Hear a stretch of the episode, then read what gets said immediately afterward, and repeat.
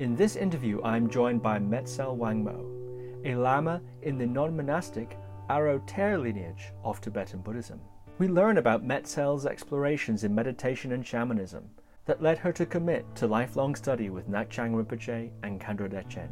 We discuss how Metzl's background in Steiner education influences her teaching style, and hear the story of the death of her first apprentice. Metzl recounts meeting and falling in love with her now teaching partner Ja'gyür Dorje after many years of singleness, and the adjustments that relationship demanded.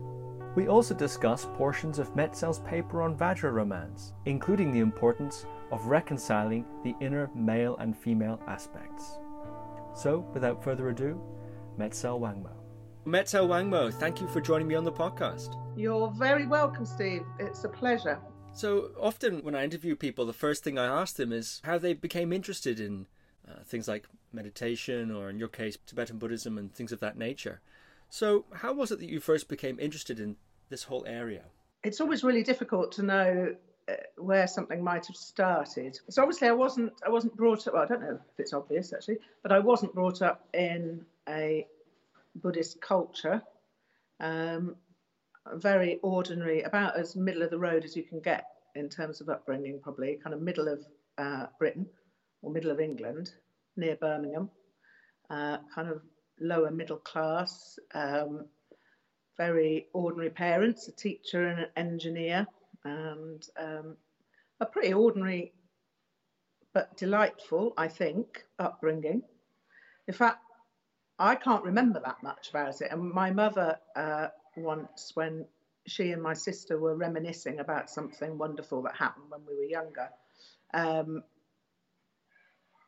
I said, Oh, I don't really remember that. And she said, Oh, I don't know why we bothered giving you a lovely childhood. You can't remember any of it.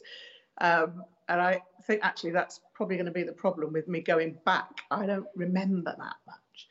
Um, as I said to mom at the time, I think if you'd given me a horrible childhood, I probably would remember it. So I think it was that it was uh, just lovely.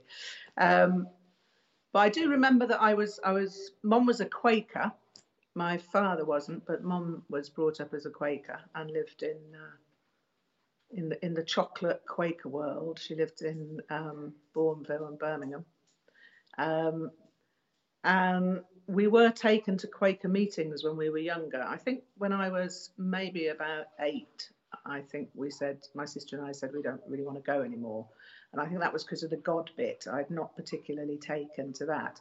But I do remember really enjoying the quiet parts, which I don't know if you know what happens in, in Quaker meetings. There's a lot of sitting in silence. Um, and I did actually like those bits, so I remember that. Um, and I also remember there was a time, this is one story that does stick out, or one memory that sticks out for me, when I went to uh, London the first time, when I think I was about 11 uh, and travelling on the tubes on the metro and um, hearing the announcement when the doors closed about mind the gap and being uh, finding it hilarious. I can just remember thinking it was very funny and that you know the gap was always the, uh, the bit that was interesting, and so that that was lovely later on in life when I started trying to teach myself meditation and I realised actually yeah it's, it's the gap is the bit that's quite that's intriguing that you have to mind in fact. Um, but I didn't you know I didn't have a great uh, spiritual awakening or anything. I I was passionately enamored of my uh, best friend's elder brother when I was at school and he was into uh, he was a student of um, Gurdjieff or Gurdjieff's tradition um, so I think when I was about 13, I got really into reading Gurdjieff. I, I'm pretty confident that it was just because I wanted to be able to show off to him, and that rather than a big interest, to be honest.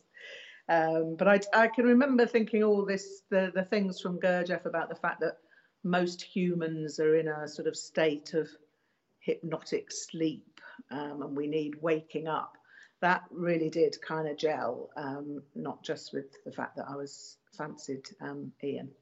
Um, that and also the fact that there was that uh, there was a dance, there was sacred dance in the in the Gurdjieff practices. That can remember being really intrigued with that.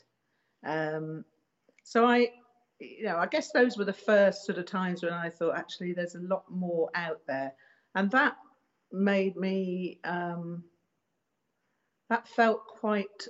Uh, what's the word? Almost kind of uh, warming because I'd always felt a little bit like I'm sure most of us, I'd felt a bit like I didn't really fit in my family, although they were really lovely, and I, I there's a huge amount of admiration there and respect for what um, I learned from them. I always felt like maybe I'd been adopted or something. You know, I felt like I was a bit kind of, I just didn't feel the same. I didn't feel like I took the same things seriously or uh, had a the same world view. Um, so that had always, I think that had always been there. This, as long as I can remember, feeling like there's something more uh, than what we're kind of being given all the time. Um, but I, I don't think anything really happened until, in terms of getting particularly interested in Buddhism, it didn't really happen until maybe in my 20s when I, I taught myself to meditate um, when I was quite a bit younger. And then I practiced all kinds of different things. I practiced some Sutric Buddhism for a while. I was um, I did quite a lot of shamanic practice with some different traditions, and I everything was uh, pointing me in a kind of. It felt like it was getting closer to something that felt right. Um, I studied uh, traditional Chinese acupuncture, five element acupuncture, um, for four years when my son was small. and that's when I was living on the boat, in fact, in Oxford. Um, and that uh, that really, again, that kind of hit a few very definite uh, little bells or hit bells, rang a few bells, um, particularly about the elements. I think I think I, that's where I really started with a sort of just a, a, kind of deep love for looking at the elements and how they uh, manifest and what there is to be learned from looking at the elements. Um, and I think the fact that I chose to study traditional five element acupuncture was because I just had this sense that Eastern thought generally, I'd, I'd, studied philosophy at university too, but not particularly that much Eastern philosophy.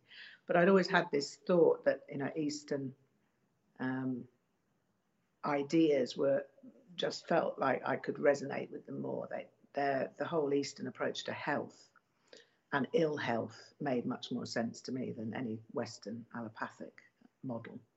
So I think that had always been there. So various things had happened.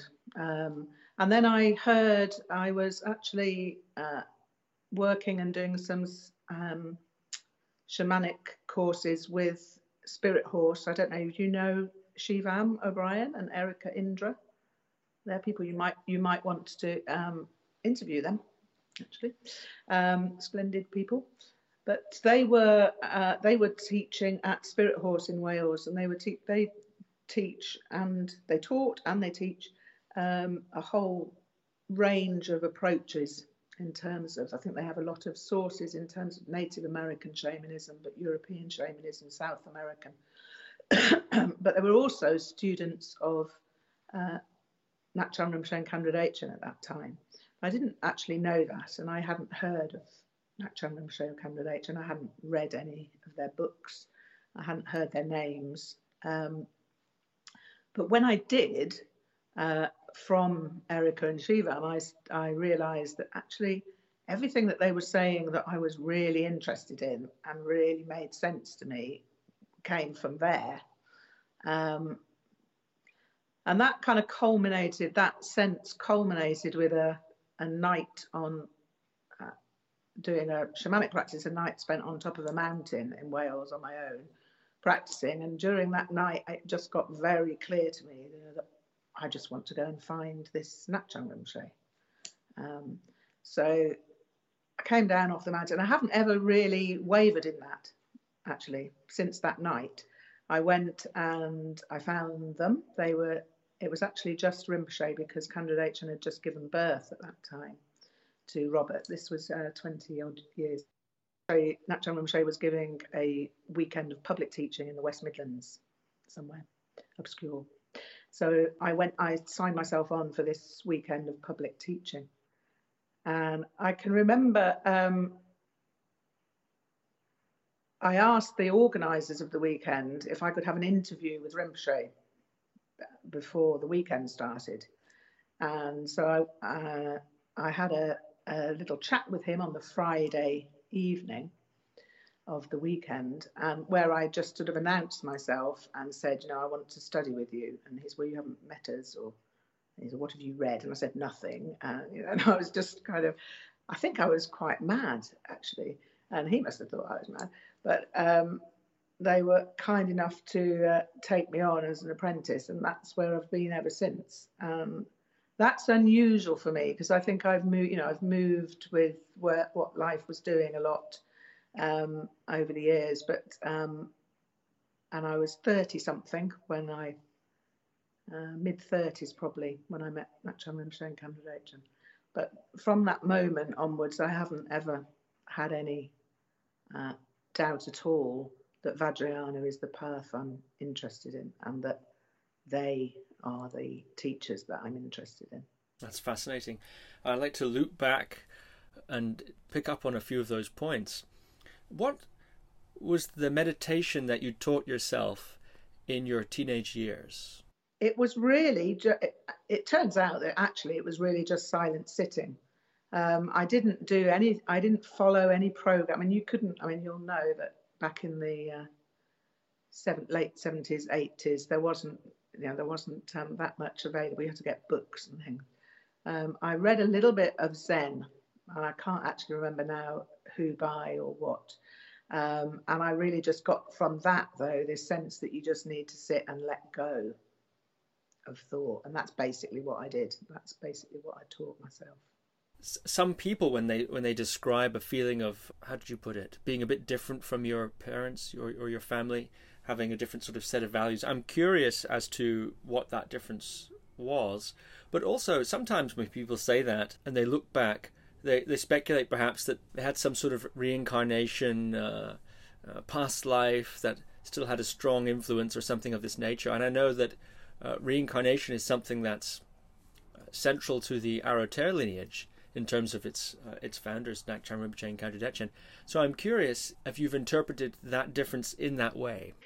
Uh, no, not really. I'm um, I'm I'm I'm open to all kinds of things, but I'm I'm as most people who know me, I'm in, incredibly. I like to be incredibly pragmatic, and I have got a, a bit of a horror actually from. Uh, it's something I particularly dislike in the kind of world of spiritual teaching is when people make things magical, when I think the world is quite magical enough and we don't really need to do that. So even if I thought that, uh, you know, even, and it's interesting that you say that it's important in the Aro gTér because it's important in terms of our lineage history that reincarnation exists, but it's very much not important in terms of teaching and practice. And in fact, it's very rarely mentioned um, other than when if you're trying to describe the lineage history. Uh, because it, it, really doesn't matter what somebody was, it's what they're doing in this lifetime, you know. And if we get caught up in, you know, there's there's some remarkable uh, practitioners from previous lifetimes who've behaved appallingly in the current lifetime, and there's all kinds of people who are doing remarkable things who are possibly the the, the monastery dog last time or something. You know, they just uh, it just seems like a complete red herring to me to get wrapped up in. So um, I guess I think that if somebody finds Vajrayana and a lineage, and there is just this strong feeling of having come home and that everything resonates, even if you don't like everything about it, but there is this underlying kind of fundamental resonance that the chance, and if you then stick with it, that you know that's what uh, Rinpoche has said to me before, you know, because lots of people feel that, you know, people get excited and they think, oh yeah, this is it, you know, uh, but if you go, oh, this is it, and you're still going, oh, this is it in 40 years' time, the chances are that you've probably had some previous connection to it because it's such a strong pattern, strong.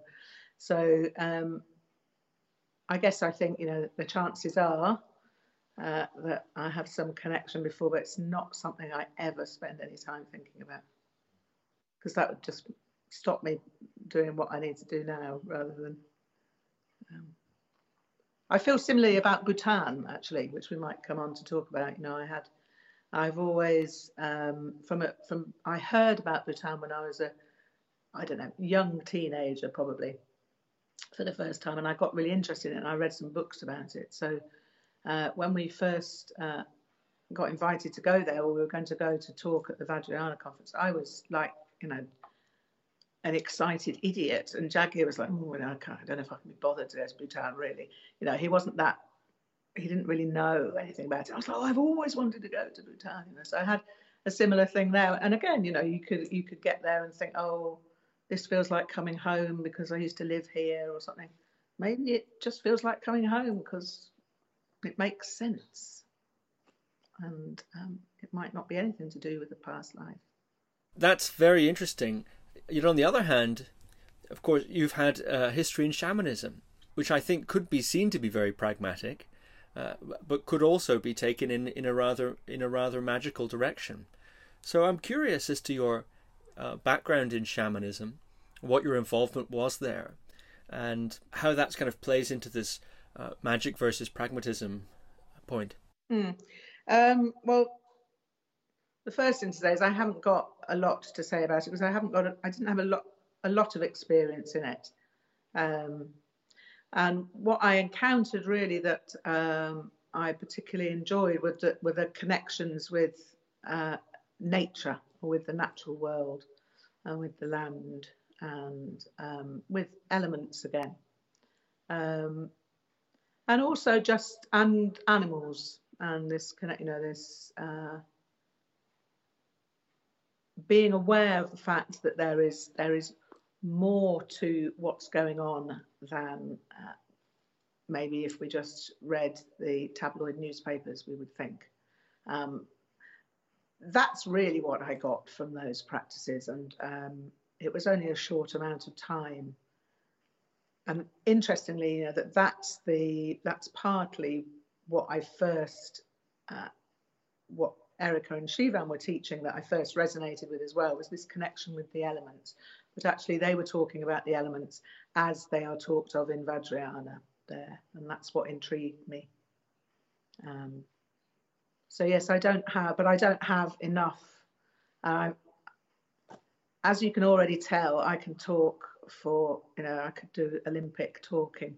I could go on and on and on, but um, I really don't like talking about things that I don't, I'm not actually knowledgeable about or don't have any experience of. So I would feel I, I wouldn't want to talk about my. I just connected with some of these practices that uh, where you were making connection really. By that, do you mean things like uh, spirit animals and that sort of thing, totem animals? Yeah, but no, I didn't even particularly get into that. It was more just uh, being in and being aware of the elements moving, much closer actually uh, as I found out, to the, the practices of Drala that we have in, in Vajrayana, uh, where you're just being aware of the, the, um, the world that's so usually perceived as non-sentient being sentient. I think that's the practices that. Can you say a bit more about that? Or just that it is all sentient. Um, this is the teaching on the nine skies, which I'm sure uh, did Rinpoche Kanda talk to you about that? No, maybe not. Yeah, but yeah, there's a t- there's a teaching within uh, Dzogchen and certainly within the Aro gTér uh, on the nine skies, which is uh, and it's something that I can't give now. You need transmission uh, from uh, Ngak'chang Rinpoche Kanda but it's uh, a teaching about this the that explains that um, all phenomena are sentient that's a little nutshell. So you met Ngak'chang Rinpoche in Khandro Dechen, you said 20 odd years ago. What did that relationship look like when you you went there to the retreat in the West Midlands? You uh, had an interview and you were accepted as an apprentice. What was the course of study that you followed, and how does that relationship function? Another good question. Well, the apprenticeship mod, uh, model that Ngak'chang Rinpoche and Khandro Chen set up, well, originally Ngak'chang Rinpoche, I guess, before Khandro Chen was teaching with him as well, um, is really, uh, it's a, it looks a little bit untraditional because we're here now doing it like this, but um, yeah, I believe it's quite a traditional model in Vajrayana actually to have a main teacher. There may be many teachers, but to have a uh, a heart guru, a main teacher from whom you um, receive instruction for teaching, and that's still the, the model that uh, Rinpoche have set up, and we now have with the brevet lamas as well. So we now have other teachers like Ja'gyür and I who also have apprentices. Um, and it's a, a model where there's the the basics of practice within the Arhat, the fundamental practices within, the Arhat, everybody is taught, and that's what everybody starts with. But then practice might take you off in different directions depending on your interests. Um, Rinpoche and are very uh, good at reminding people and letting them know that you know you, you, need to be interested in practice. It needs to be there needs to be a bit of passion there. Um, otherwise, it's hard work and some of it's boring and um, not comfortable and uh, you know all kinds of other things. So um, having something that ignites a bit of fire in terms of practice is going to be more useful for people. So that's why different people's practice can go off in different directions. And I think mine for me was re- with Rinpoche and Chen was really just um, right from the beginning having this, as I said, this this real sort of uh, conviction that this was uh, this style of practice was what I uh, really wanted to uh, promote, actually. So this was the, the, the practice style of the Gurkha Changlo Day, this non-monastic, non-renunciate style of practice, which just seemed so important and still does, is the most important thing to me. Um, so I think just realizing that you know there is this whole way of being a very serious Buddhist practitioner out there available, but people don't know about it. Um, very little is known about it. So, um, and it seemed like you know R- Rinpoche and Khandro were the only people really promoting that in uh, in any way that you could come across. Um, and so I think that's what, for me, that's what I picked up on very quickly when I started studying with them was that, you know, that's what I really wanted to promote. Um, and that ended up with fairly, uh, not, not that long after I'd been an apprentice, really, of um, having a conversation with another student of theirs in my kitchen. This is something I can remember um, where we were actually talking about the 14 root vows, uh, which are the, the, the tantric root vows. So this is the sort of tantric equivalent of the monastic Vinaya. Uh, and it's in it's particularly the, the root vows that the Gurkha Changlo take, these yogic practitioners uh, within Vajrayana. Um, and we were talking about the fact that there are these two root vows which are uh, slightly contradictory. Well, the seventh one said we should never reveal tantric teachings to those who are not ready to receive them, the seventh root vow. And the twelfth root vow says we should never refuse to teach those who seek instruction. Um, and we were having this conversation about, you know, that these two and I was laughingly saying, you know, it's um, it's quite easy to keep the seventh one about never revealing the tantric teachings because nobody knows we're here and nobody's going to ask us about it.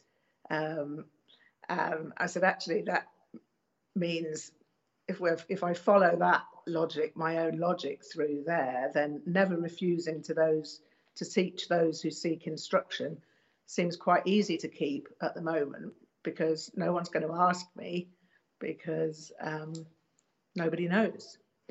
And that was when we had this idea that, uh, well, this student that we were that I was talking to, uh, he said to me, "Well, what would you do then if you wanted to make it uh, more available?" And I said, "Well, I'd open a Buddhist centre on a busy street on the high street on Gloucester Road, in fact, Buddha Boulevard in Bristol, and then people would see." this yogic style of practice and not just the monastic style, which everybody has got a picture of in their heads with the Dalai Lama and um, and he said, "Well, go on then, do it." And he kind of challenged me, and he um, extremely kindly. I'm not going to say who he is, because I don't want to out him without his um, agreement. But uh, he very kindly said, "Well, I, I'll bankroll it. If you want to open a centre, I will help with that and uh, with the finances of it and for a few years. And that's what we did. So we opened this centre, uh, which was Aro Ling, which we opened on Gloucester Road in Bristol. Um, and that was uh, really entirely from having taken this love and um, passion for Gurkha Changlo practice from Rinpoche and Khandro and thinking, how do I further that instruction which um, Rinpoche had from Dudjom Rinpoche back in the 1970s, where Dudjom Rinpoche asked him to establish the non-monastic practice, the Gurkha Changlo in the West. Um, so this really feels that to me is what apprenticeship is. Ultimately, it's where we're all continuing the same um, continuing along the same vector, really, in terms of making this style of Buddhist practice more available in the world. One of the features of that apprenticeship relationship that's often emphasized is the individual way in which the Lama works with the student or the apprentice. So I'm curious, what's the general curricula that you mentioned everybody gets, more or less? And what were the ways in which you worked specifically? Which directions did you go off in, in terms of your own personal practice at those later stages? Mm, good questions. Um, well, the the basic curricula that we all uh, focus on is first and foremost is silent sitting meditation. So the practice of the four naljors, starting with the practice of Shine. Um, that is for everybody the main practice because all the other practices are actually dependent on that. And then there's a body of, uh, it's really um, approaching practice from there being practices of body, speech, and mind you know, from the three levels of practice, uh, which um, should be there in any body of teaching, really, I think, um, Buddhist teaching. So within the within the Aro we have the the four naljors as the the practice at the level of mind in terms of the uh, silent sitting meditation, and then there's the practices of yogic song. So um, everybody learns some of the yogic songs, some of the melodies. So these are actually ultimately they have secondary effects. Some of the songs, uh, some of the sung mantras. Um, but their primary uh, purpose is one of finding the presence of awareness in the dimension of sound. So they're Dzogchen practices. Um, so there's song, uh, and then there's the physical practices at the level of body. So everybody learns some of the physical practices to begin with as well, usually starting with Kunye. Um, and alongside that, as soon as people feel comfortable enough to do so, which it's, it's a very, you know, how long's a piece of string this? You know, for some people it's, uh, I want it, I want it now, you know, after a week. And other people it might be three years. Whilst they're learning the songs and developing their Shine practice. Uh, but then they'll be taking on some Yidam practice as well. And everyone starts with uh, either Padmasambhava practice if they're women or Yeshé Tsogyel practice if they're men. And um, developing uh, the practice in terms of accumulating um, mantra recitations and also sung mantra. Uh, so everyone starts with a Yidam practice too. So those are really the areas that somebody new to apprenticeship is going to be uh, offered teachings in to begin with. So the sitting practice, Yidam practice, introduction to Yidam practice, and then a peaceful Yidam practice, and then uh, yogic song and some of the physical practices. So then in terms of what people might do, in terms of people might get very interested in the physical practices and want to learn some of the other systems, because as you know, there's also the, uh, we have the physical systems in the uh, Lingesar which is nested within the Aro gTér too, um, as well as the other physical practices within the Aro gTér. Or somebody might get interested in Yidam practice in particular and want to start developing that and perhaps um, we would practice an accumulation, so uh, many, many many, many hundreds of thousands of recitations of a mantra, including some in solitary retreat, before we'd move on to taking on another yidam practice within the Aro gTér. And we would start with peaceful practice and then move to joyous practice. Would be some time before you would, some years before you would get to wrathful practice. Um, I should have said also that we encourage people from the beginning, as soon as they feel uh, happy enough to do so, to involve themselves in some solitary retreat practice. And again, that might start very, uh, very simply with short periods of solitary retreat, one day or something, and then build up. Uh, because our, our solitary retreat schedules are very intense. So we do a lot of intense practice in a short amount of time. Um, so people build up to that as well. But that's another aspect of being an apprentice.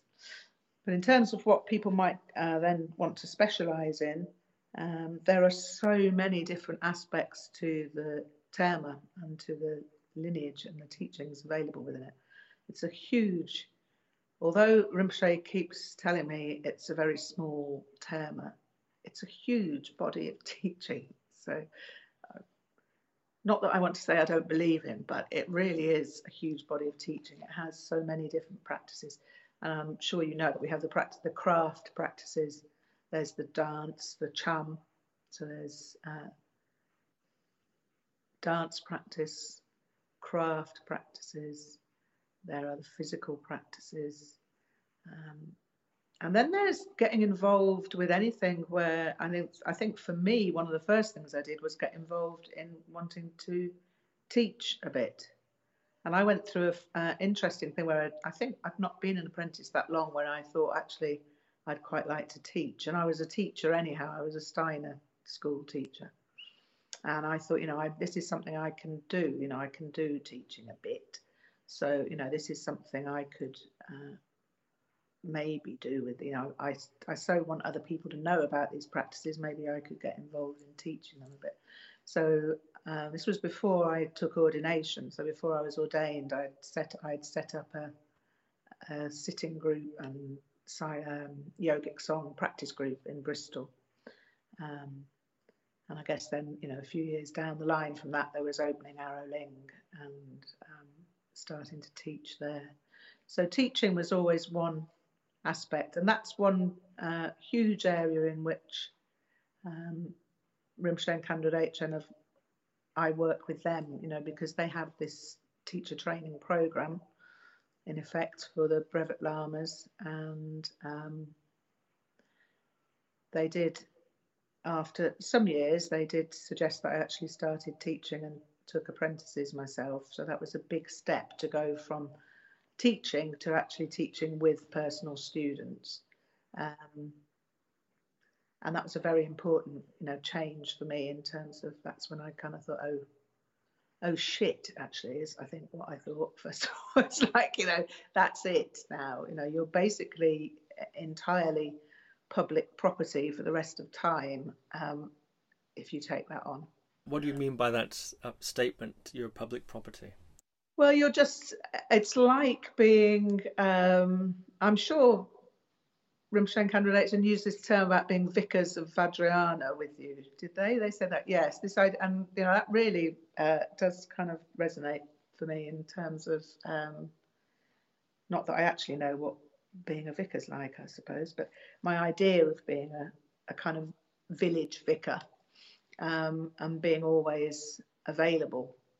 I think once you've got apprentices, that is the case. You know, you're always available to some degree, that's the case as soon as you take ordination in the gö-kar chang-lo'i dé, because you're basically saying that you will keep these uh, root vows of never refusing to teach those who seek instruction, being one of them. Um, so you're always going to be there and be available for um, to teach anybody who wants to know anything about practice, and in particular, if you have your own students, you are. Um, and also it's just you know that's now kind of you know that's what i'm doing in the world you know i've done lots of things i've been mental health nursing i've been a steiner school teacher an acupuncturist i ran a school for well a centre for uh, really um, troubled young people for kids company for some years um, i've done lots of different things in my life but this is kind of it now you're a steiner school teacher and and also participated in this teacher training program with Ngak'chang Rinpoche and Dechen. I'm curious if your experience as a Steiner school teacher, which is a rather different approach to conventional education, uh, as it's as in this country, in the UK anyway, how that affects the way you teach, and also what have you learned about teaching from your exposure to Ngak'chang Rinpoche and Khandro Dechen? Well, I guess my, uh, what I've uh, learnt from them is that I will spend the rest of my life trying to emulate them to some degree, you know, because their uh, style of teaching is just remarkable. And I, th- I think it also is in terms of how they teach, which is that it's very student led. Um, you know, we're all adults uh, in this situation, or hopefully. Um, so it's our responsibility to take, which is the case for all apprentices to some degree, you know, it's our responsibility as an apprentice or as a student or as a, a student in teacher training is to um, take the practice somewhere. So you you ask for what you need in terms of teaching and support. And the main way that Rinpoche and Dechen teach is through example. You know, that is by far their greatest teaching for me. Um, particularly, you know, when I think about times where I was, um, I was very uh, close to them geographically and therefore able to be around a lot during the whole period when Robert was dying. And, you know, to have that uh, truly remarkable. That gets a bit overused, that word. But it was a really remarkable experience to be with them through that period and to be with Robert, actually. Um, but to see them so totally live the teachings, you know, to, to uh, walk the talk um, was, you know, a real gift. Um, they were, of course, uh, unutterably sad but they were not in the slightest bit bent out of shape by it at all. In terms, I never saw them, not even on the night when he died, when I was over there. Um, even then, they were still able to laugh as well as cry, and they were able to uh, respond to apprentices that needed something from them. They never, that never moved, and you know that was such um, a piece of teaching in itself. So I think that's what um, there's the ways that they work with us individually, but there's that's the main thing I would say is the example. And I also think that that's the case with Steiner teaching too. You know, good Steiner teaching is um, they talk about you know the authentic presence in the classroom of a, a, an authentic adult who leads by example of kindness and awareness you know that that's at the heart of steiner teaching too at its best i was reminded by your question about the steiner teaching actually because my my first apprentice and i say mine because this was before Ja'gyür came along and so i was teaching for um, I think about five years or something before Ja'gyür um, joined me. Um, uh, my first apprentice was also a Steiner teacher. I, did, I didn't know her through the Steiner world. She's someone who walked through the door of Aro Ling one day um, when we just opened it. Um, it turned out that in her one of her previous lives, she'd been a Steiner teacher for many years in Wales. Um, and we had a lot to talk about right from the get go.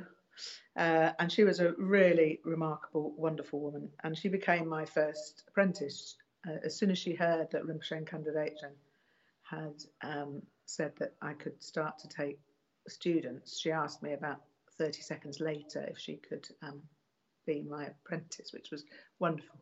And um, she is, uh, she was uh, a great teacher for me too. And unfortunately, within a, a year or so of her becoming apprentice, she was quite ill uh, and she died a couple of years ago.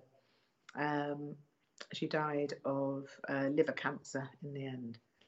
Um, but that was one of the things that made me really realize that um, this was a kind of vicar's kind of job was that whole death process of uh, that Zigzal went through because we had a, a small sangha by that time. I had a body of apprentices there as well, who all equally adored Zigzal. She was one of these people that um, universally loved, um, and she universally loved everybody. Um, and she was a, a, real mother to lots of people too, uh, throughout her life uh, within the Buddhist world and outside of it.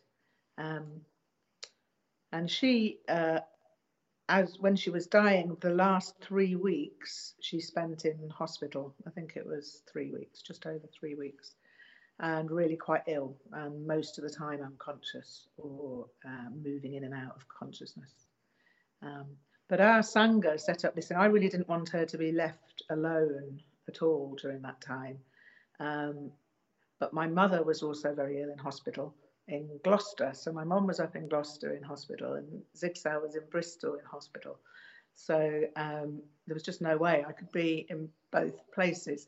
So what I was doing was spending the day with my mother in hospital, and then going down and spending the night overnight with Zigzal. And all the rest of the time, um, the Sangha were there with her. So they put together this rota so that she was never left alone. And there were people there with her singing Yeshé Tsogyel mantra throughout the whole three and a half weeks, 24 hours a day. Um, and that was, you know, that was an incredible thing to uh, to witness that um, care for somebody, and it really brought the sangha together very much at the time as well. And then when she died, um, it was on Boxing Day, in the morning, and I wasn't actually there at the point that she died. I got a call from one of our other apprentices, Paul, and he said she's with. I think she's just gone. And so I drove straight down there, and then I realised I don't know what to do now. You know, I I want. I don't want her body to be moved and to be shoved off into the hospital morgue, um, particularly because uh, spent a lot of time in India in her youth and uh, loved the warmth. She was a bit like a cat or something. You'd usually find her sat in a window on a sill with a, a bit of sunshine coming through it. And uh, I just thought, God, she's going to hate it, you know, being put down in this. And I also wanted to uh, engage in practice with the with the around the body. So I didn't want them to take her away. But because it was Boxing Day, all the hospital administration was closed, and so they couldn't get um, anyone to sign her out. And also, there were no, um, there were. I didn't want to bring in a funeral firm.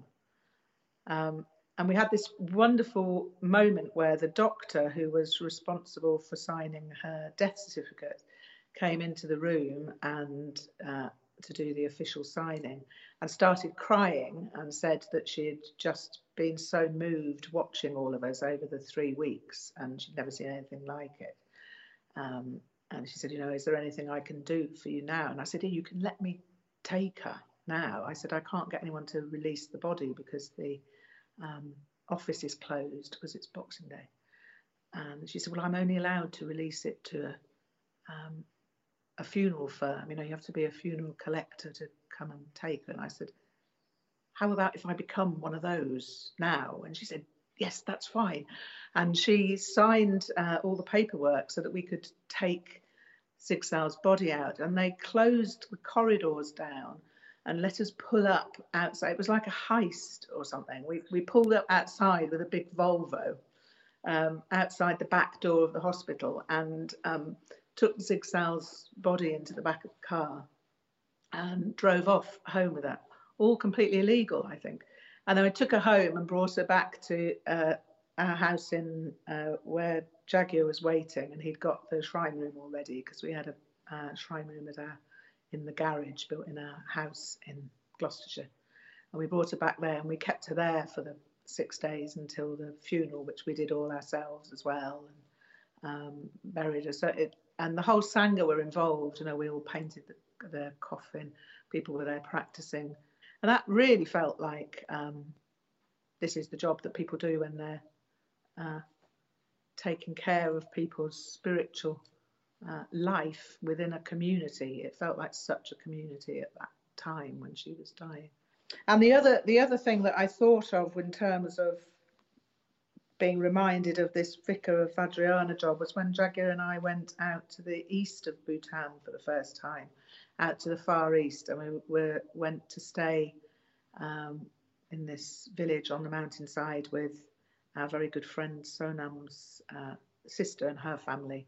And we arrived in the evening, and um, her brother, who is also a, a ngakpa, is a yogi practitioner.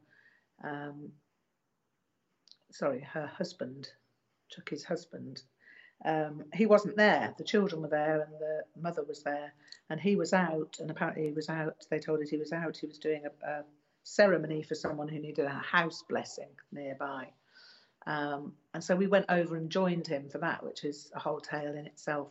But on the way back from that later that evening, uh, he kind of disappeared. And when we got home, we said, "Oh, what happened to Sewang? Is he not coming back with us?" And he'd got a call from somebody else in the village, many miles away, which he had to walk to across the hills in the dark. Uh, someone had um, was very ill, and they thought possibly dying during the night. So he'd gone over there to practice. And the next morning, when we got up uh, really early, Sewang had gone already. And that was because he'd got a call to go and see uh, a sick child.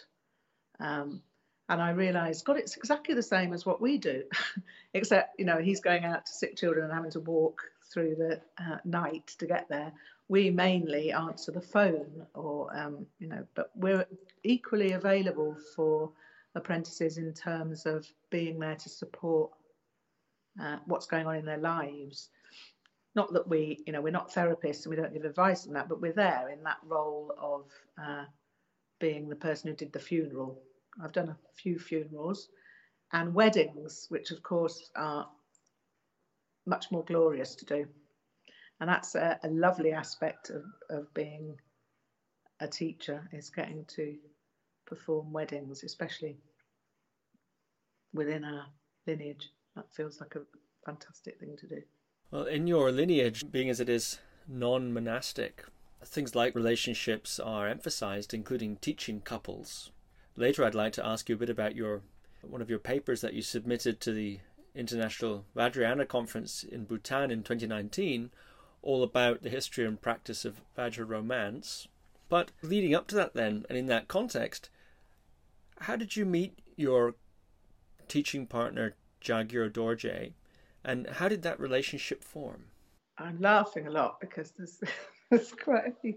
Um, it'll be interesting to see if you ask him this question, Steve. It'll be interesting to see what he says. Yeah. Well, I'm going to ask you both, so it will be interesting. Yeah, yeah, um, well, it was all a bit of a shock, really, for me. I think I'd got, um, in fact, I pretty much spent most of my life being single.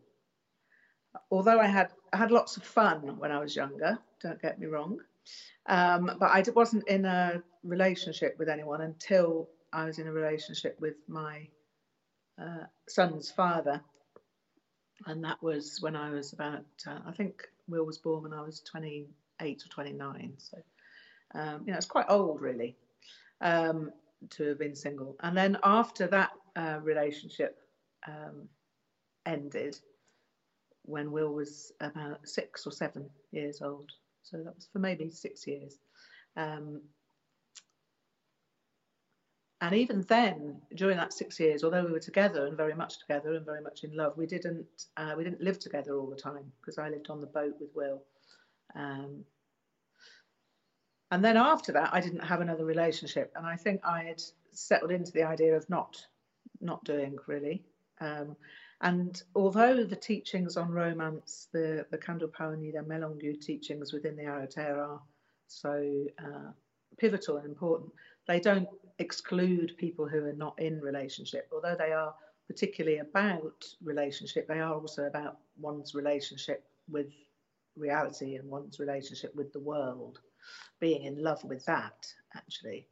Um, so um, I kind of, you know, I wasn't really thinking, I think I spent a lot of time thinking about it, and then I'd given up thinking about relationships. Was there a reason why you'd come to that decision? I think just being busy, really. I can I can remember actually saying to somebody, some, somebody asking me, a friend asking me about it at one point, and saying, you know, where the fuck would I fit it in? You know, I, I they would have to be doing what I'm doing. You know, they'd have to be a practitioner as well, because otherwise, when would I see them? You know, I'm either at work or I'm teaching or I'm uh, talking. You know, it just wouldn't fit you know, I'm got on retreat or I'm in retreat, you know, they would have to be a practitioner really. Um, so I think that's where I'd got to is, you know, they'd have to be a practitioner and there weren't very many of those around, to be honest. Um, not very many um, single or within a kind of sensible age group. There is actually quite a big age difference between Ja'gyür and I, but um, it um, that there would be limits to how far you could probably go with that. You know, I wouldn't have wanted a relationship with a, um, a very young man. That would be odd. Um, so, so I think I had just thought, oh, there just isn't time. You know, uh, I had met Ja'gyür. I met him 20 years uh, ago. Yeah, 20 years ago. I met him for the first time on a retreat in Holland um, which was a big sort of international Sangha retreat that Rinpoche and Khandro Dechen had, where there, were about 40 or 50 people from America and Europe and from Britain. And I'd not long uh, been an apprentice, but um, Ja'gyür was there. But I didn't really talk to him. And there was a large number of people, and he seemed, you know, he was sort of uh, younger than me, I think, and I didn't, I didn't really talk to him. But I do remember him because um, one instance in particular, one evening, excuse me, there was um, I was sat at the same table as him for dinner. There were various dinner tables, and Ngak'chang Rinpoche was on that table as well, and various people had been talking away, and then we'd had the main course, and then they brought out for the it was the the place we were in was a sort of youth hostel type place, um, an old castle, I think, in Holland and they served the food. We weren't doing our own food in the evenings. And they brought out this big platter, like a big oval platter of ice cream uh, for dessert. And I think they probably brought two big ones out and put them on our table. And there was way too much for everybody. And I don't think anybody even touched the second one. And then um, Rinpoche just made a comment about uh, it not being good, food, you know, not being eaten, you know, being wasted. And it was a very sort of throwaway little comment, and then he carried on talking. He didn't really say anything. And Ja'gyür didn't uh, respond to the comment. He didn't say anything, but I, noticed after a few minutes that he was just eating the ice cream. And he ate the whole lot. He ate this whole massive amount of ice cream uh, and n- never said anything, but he just ate it and carried on um, very quietly. And I can remember that very vividly and thinking, wow, that's, um, wow, how is he not sick? I think was the first thing I was thinking. But then I was also thinking, wow, that, you know, that's an impressive bit of just sort of quiet getting on with um, listening to what the teacher says and um, acting on it without making a big fuss. Um, so I think he did impress me then. Um, and then I'd see him occasionally over the years on other retreats. Um, and one I do remember, probably not so many years before we got together, maybe a year before, uh, he came to a, a retreat uh, an apprentice retreat that Nat Rinpoche and Khandro were holding in Wales, and I was organising it. Um, and I was also organising the food in the kitchen, and I had people on on a rota to come and help out in the kitchen for the cooking. I remember him being in there, and uh, he was chopping onions. I remember that, um, and he was just behaving oddly. He kept saying quite weird things, and I um, at one point I said, "What are you doing? Why why are you talking like that?" And he just looked at me and he said, um, "Mate, so I'm flirting with you," and I just went, "Well, don't," and carried on doing the cooking. And that was I can remember doing that, which is most amusing now, given what's happened since. What kind of weird things was he doing? I can't remember. I honestly, I, honestly, I don't know anymore. I can't really remember. I just, it, it had something to do with onions. I don't think it was like the ice cream. I don't think he was eating the onions, but he was doing something. Um, yeah, that's a very good question. I might have to try and remember. Maybe he'll remember. And then um, I'll let him tell you maybe a bit about um, what happened to him in New York when he went to see Ngak'chang Rinpoche. But then we started communicating. Ja'gyür got in touch with me about a film, a project, and a film in particular that he wanted to get made, uh, Hidden Yoginis, which is a big uh, passion of Ja'gyür's, is to get some film recording of, um, or to make an actual film for people to see of, particularly of Joma Sampel, uh, Dechen Rinpoche, Kunzang Dorje's wife. So uh, Ja'gyür is very close to Kunzang Dorje and Joma Sampel, so um, he was passionate about getting this film off the ground, and he emailed me about that because he knew that I knew uh, a young uh, filmmaker in Bristol who'd shown some interest in helping us with some Buddhist films. So he got in touch, um, and then we started. It was uh, largely a, a, a WhatsApp flirtation that went on for some months, actually and then he came over. Um, he came over for the first time to stay the the weekend that we were that Zigsal was getting ordained. Ngak'chang Rinpoche candidate and thought it was a good idea that she got ordained before she died, so she came. He came over then, so he was with with us for the last six months of Six Zigsal's life as well. So that's when he was first here. So it was quite um, it was an interesting uh, entry into joining me with teaching, coming into the Sangha at that point, actually.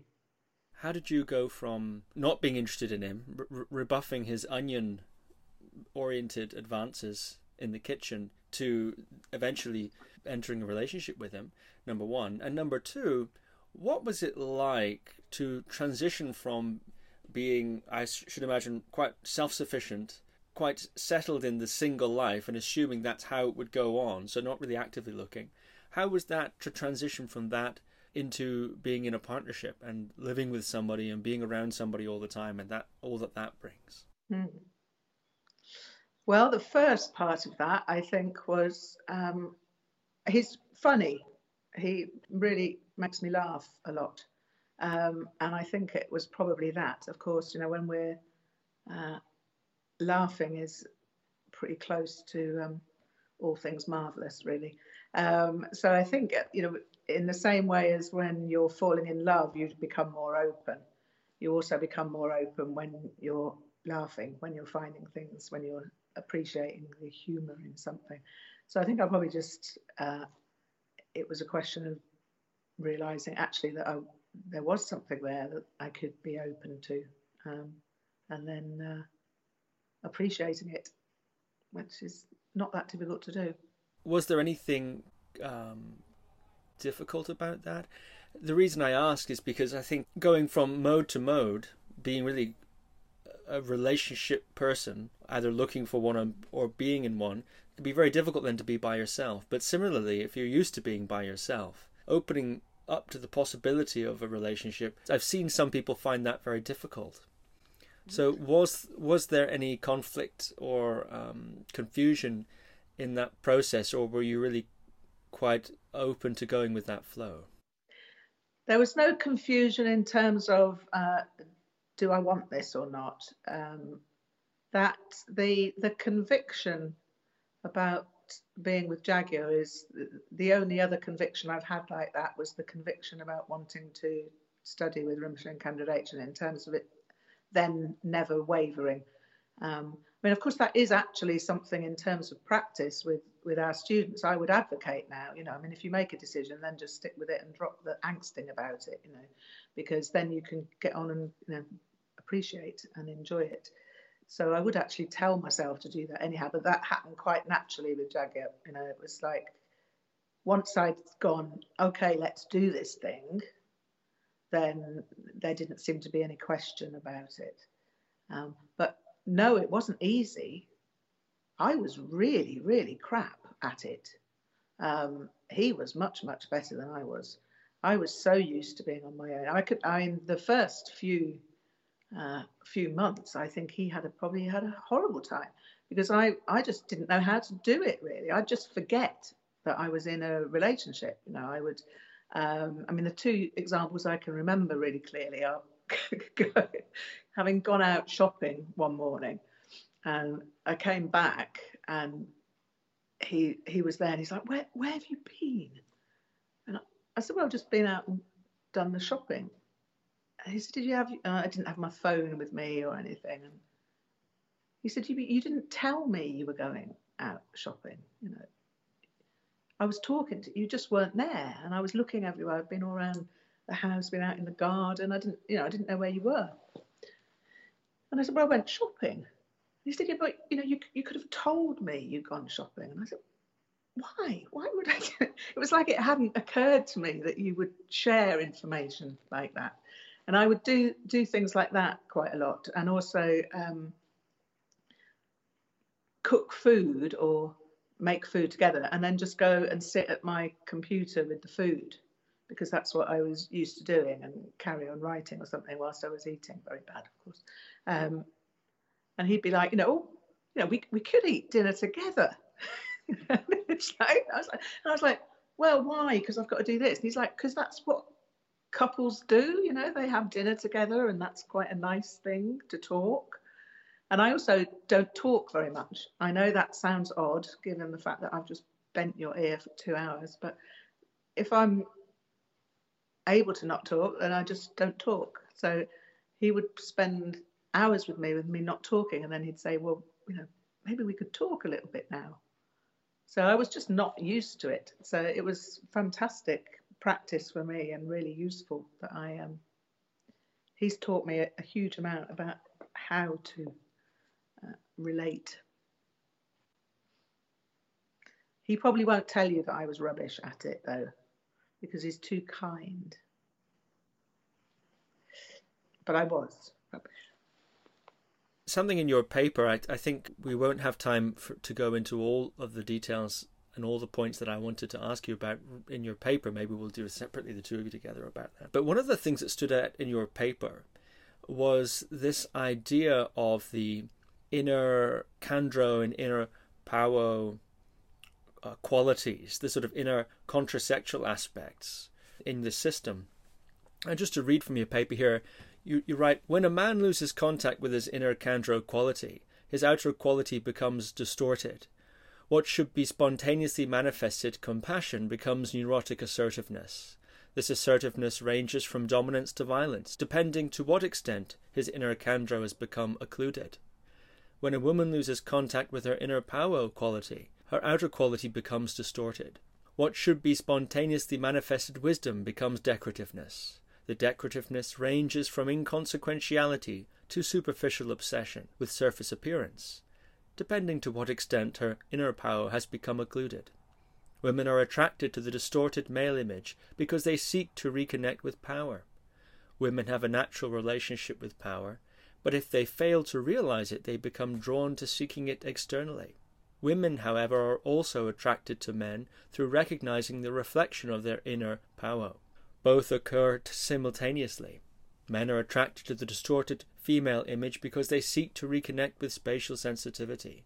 Men have a natural relationship with spatial sensitivity, but if they fail to realize it, they become drawn to seeking it externally. Men, however, are also attracted to women through recognizing the reflection of their inner Khandro. Both happen to both simultaneously. Duality and non duality flicker. I'm curious if you could give some examples of how loss of contact with one's inner contrasexual aspect would manifest. Mm, good question. I should say, first of all, that although that's our paper and um, the, the teachings all come from Ngak'chang Rinpoche Dechen, of course, this is uh, directly from them, uh, their words, yeah, uh, many of them.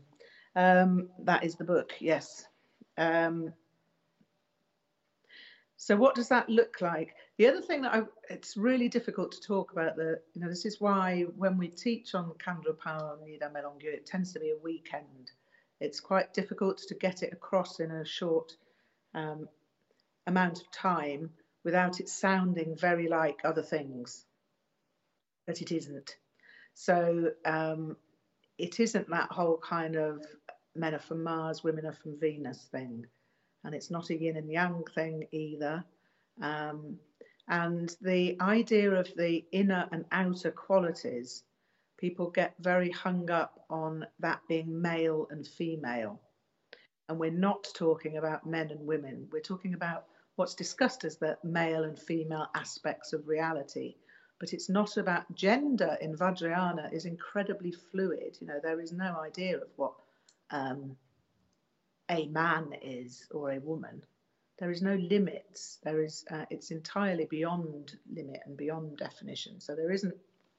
So it's hard to talk about this about women having inner uh, male qualities without people thinking you're talking about male qualities means men and men are actually like that or women are actually like so i just wanted to put that at least an attempt at that caveat in before i say anything um, but we have this, I mean, I think for me, one thing that was interesting growing up, just to bring it back to me again, um, one thing growing up though was that my, I was, there was just me and my sister.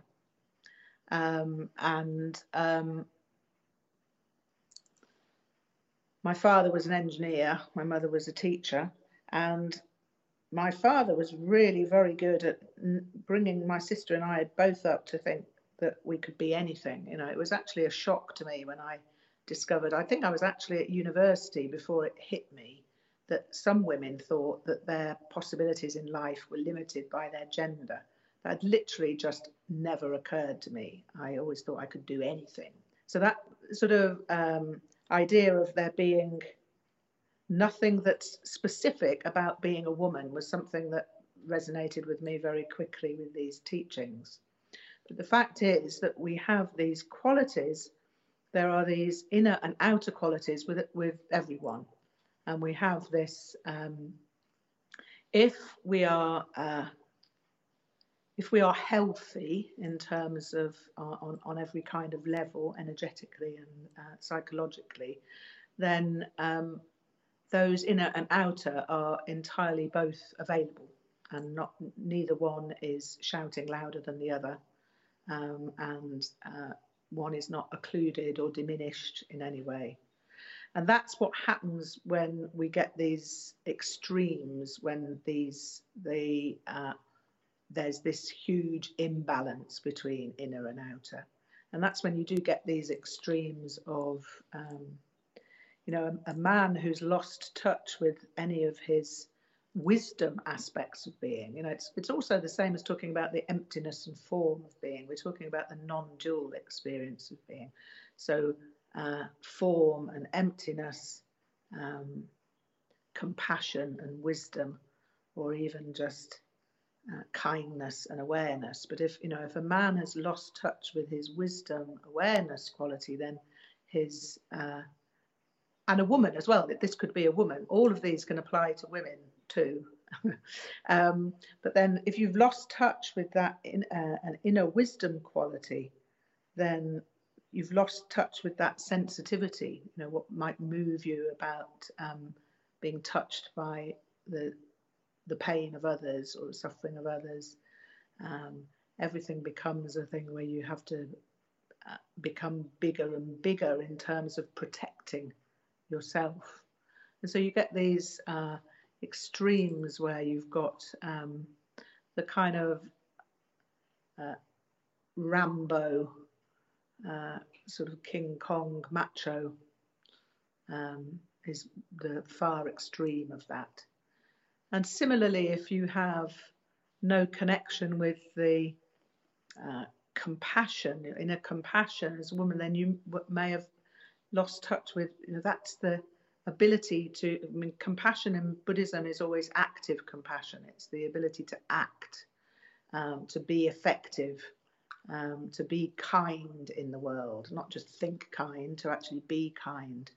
Um, and if we've lost our connection with that, then we lose that power, that uh, ability to do that, to be consummately effective, um, to have the confidence, the strength, the conviction to do that is that we can, can become uh, ineffective, uh, superficial often.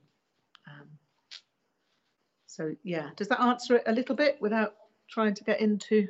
It does, yeah. I think that gives a good a good idea for those interested in the the context of, of this question and, and the next one, which will probably be my last one. I will link to the paper in the show notes. So another thing, this this comes to mind really in the context of what you shared about entering to relationship with Ja'gyür and the adjustments that were required there. You also write, if we already have the connection with our inner Pawo or inner Khandro, we no longer need to find anything outside ourselves. At this point, men and women begin to dance with each other. Something becomes apparent that dissipates unrequitable gender needs. Once gender neediness dissolves into its natural condition, a tremendous mutual appreciation arises. Appreciation arises because men and women catch glimpses of completeness in themselves. So I'm curious about unrequitable gender needs. I think that's a fantastic phrase. I'm curious what you mean by that. I'm also curious if your having settled into singledom was related to uh, just, as you said, li- a sort of lifestyle situation, or or if it was to do with a kind of not needing to find anything outside of yourself because you've you're integrated those inner aspects. It strikes me that entering into a relationship could disturb or create some quite upheaval in the, uh, if you want, harmonious inner domestic situation of one's inner Pawo and inner Khandro aspects. Now suddenly this other force or this other reference point is, is involved somehow, and that could upset that. If one's reconciled one's inner Pawo and inner, inner Khandro, why bother? Yeah. Yeah. There's an awful lot of questions in there, but unrequitable gender needs is certainly a tremendous phrase. Yeah, I am I can't remember where that might have come from, but I suspect it's a phrase from Rinpoche. I don't remember. Um, but everything comes from him and Khandro, and so it will be probably. Um, well, I guess the reason you're right that um, having settled into that um, happily into singledom is a very good base for starting a relationship. I think all of us know that if you uh, if you need something from a relationship, then it's already uh, putting that relationship on a shaky footing, uh, a shaky ground. Um, if if we need another person to complete us in some way, then we are already uh, compromising the possibility of having a wonderful relationship. Um, it's kind of obvious why that is. You know, there's this. You know, the more the more I need the other person to fulfill something for me, the the less likely they are going to be able to do that. Um, so, and that's actually very much what this, uh, how this mirroring works and doesn't work. Um, but again, yeah, it's a bit lengthy to go into more of that. But yeah, it's that idea. Uh, so I guess you know, having got to a point where, um, know, I always, always loved. I've always loved being physical and intimacy and relationships. I, I uh, to have reached a point where okay, if there's no more of that, is okay, was probably a very healthy place to get to. Yeah. So I think you know that was. Um, and to have stopped wanting it to have stopped looking everywhere for it was a very healthy place to have got to. And you know that's through practice. It wasn't giving up. It was actually feeling that it was okay that that wasn't there. Um, but that doesn't mean that it's not a delightful thing if it comes along you know. It, I, I would also be quite happy to live a, a, a single life too. So I, I wouldn't want anyone to think that you have to be in a relationship to have a fulfilled life. No, that's absolutely not what i'm saying uh, because that fulfillment is there you know that possibility of that wholeness is there uh, anyhow because we are um, so uh, it was really just like a bit like the sort of cherry on the cake, really, when Ja'gyür came along. You know, it's like this an opportunity to uh, a delightful opportunity to practice some of these Khandro Pawo Nida Melongu practices. How long have you been together, the two of you? Uh, five years, a few days ago. Congratulations. Thank you. We realised it was April Fool's Day we only just worked that out, though. We hadn't realised for years that, that, that's when it actually was.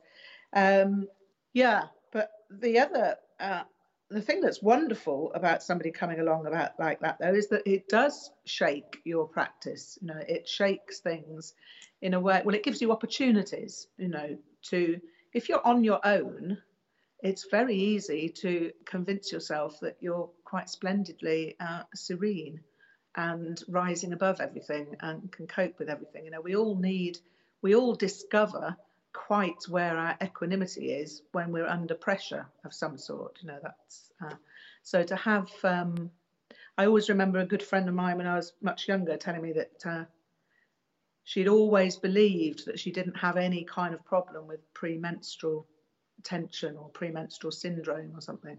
She'd always thought she was a very lucky person, and all these other women suffered terribly uh, until she got a live in partner. And then she discovered that she had terrible premenstrual tension. it's actually, you know, you need the mirror, you need the thing to reflect it back at you uh, sometimes to notice things. So Ja'gyür is brilliant for that. I mean, one of, one of the things he does for me is if, if ever I'm at, at all um, sharp with him or uh, short or annoyed about something or um, what else might I do? Just not very talkative, a bit withdrawn or something. He'll he'll ask me um, how my is going, um, which is you know like that's an outrageous thing for anybody to say to somebody else other than a partner who you adore. Uh, and then, of course, when he says it to me, it just makes me laugh and it reminds me that I need to get my ass back on the cushion if I'm feeling annoyed about something. It's nothing to do with him, uh, it's me and where my practice is at. So, yeah, having Ja'gyür there has been, um, it's challenging in many ways, brilliant ways. There is a whole aspect of the Khandro Pawo Nida Melongu teachings which are about seeking that kind of challenge. Um, uh, which again is, yeah, we can't really go into that now, but that's also there in that teaching. Very useful. Like kind of Chodpa kind of thing. Yeah. Yeah, that's fascinating. Could you say a little bit more about that process of the, the you, you attributed to practice of coming from someone who's very much enjoyed the physical intimacy and then in some sort of a healthy way through practice came to a point of no longer searching for it constantly in that way. And then i wonder what it must have been like to open up to that dimension again. But what, what about that first half? Well i think i should say that probably the the uh the looking for that that I was talking about probably had a much uh, greater psychological component component as well. You know, a sort of em- emotional neediness as well as the physical, because the the physical side, the purely physical side, is in, entirely possible to um, enjoy uh, as a solo pursuit. I mean, it's it's different in terms of it hasn't got that intimacy of another person, but in terms of it being, um, it can also be quite intimate, and um, certainly in terms of practice, you know, there are practices that you can engage in whilst um, enjoying yourself and appreciating yourself. So uh, I think having reached that point, that that then actually bodes for a much healthier physical, intimate life, a life of intimacy with a partner, uh, because you're you're not needing anything anymore, perhaps, because you've um, already worked out how to do that yourself. So then you can entirely concentrate, which is what's there in the Khandro Pawo teachings, on appreciating uh, your partner and putting their um, pleasure before your own. And of course, what happens if if both partners are putting the other person's pleasure before their own? Uh, you could end up with some horrible sort of British um, no after you, after you, no after you on the bus kind of thing uh, in the queue. Uh, but actually, what happens is you get this sort of, you know, uh, the possibility of this uh, exponential um, appreciation. So I think, you know, that, that being able to be happy on your own in every way in terms of sexual practice and everything is the ground of being happy in a relationship. Mm, that's very interesting. Yeah, I'd love to ask you maybe then when the two of you together a bit a bit more detail about that because that is a really very fascinating area. I'm also going to be interviewing Ja'gyür separately. The reason I'm asking about this relational aspect is it is emphasized in your lineage, and you've written several papers about it and presented at conferences about it. So it's something that you've spoken of quite a bit yourself. And when we, we look to set up the interview, something you emphasized. So that's, uh, for a bit of context for the listeners, one of the reasons why we've gone in that direction so much in this interview. Thank you very much for your time, and listeners can can look for that Ja'gyür interview. I look forward to that. He'll he's he's got lots of interesting things to tell, talk about the gö-kar chang-lo'i dé and what we've done in Bhutan and things as well. You know, he's um, he's a, a very knowledgeable and um, well, I'm sure you'll enjoy him when you get to chat with him. Fabulous. Wangmo, thank you very much. Thank you, Steve. Lovely to talk to you. Thank you for listening to another Guru Viking podcast. For more interviews like these, as well as articles, videos, and guided meditations, visit www.guruviking.com.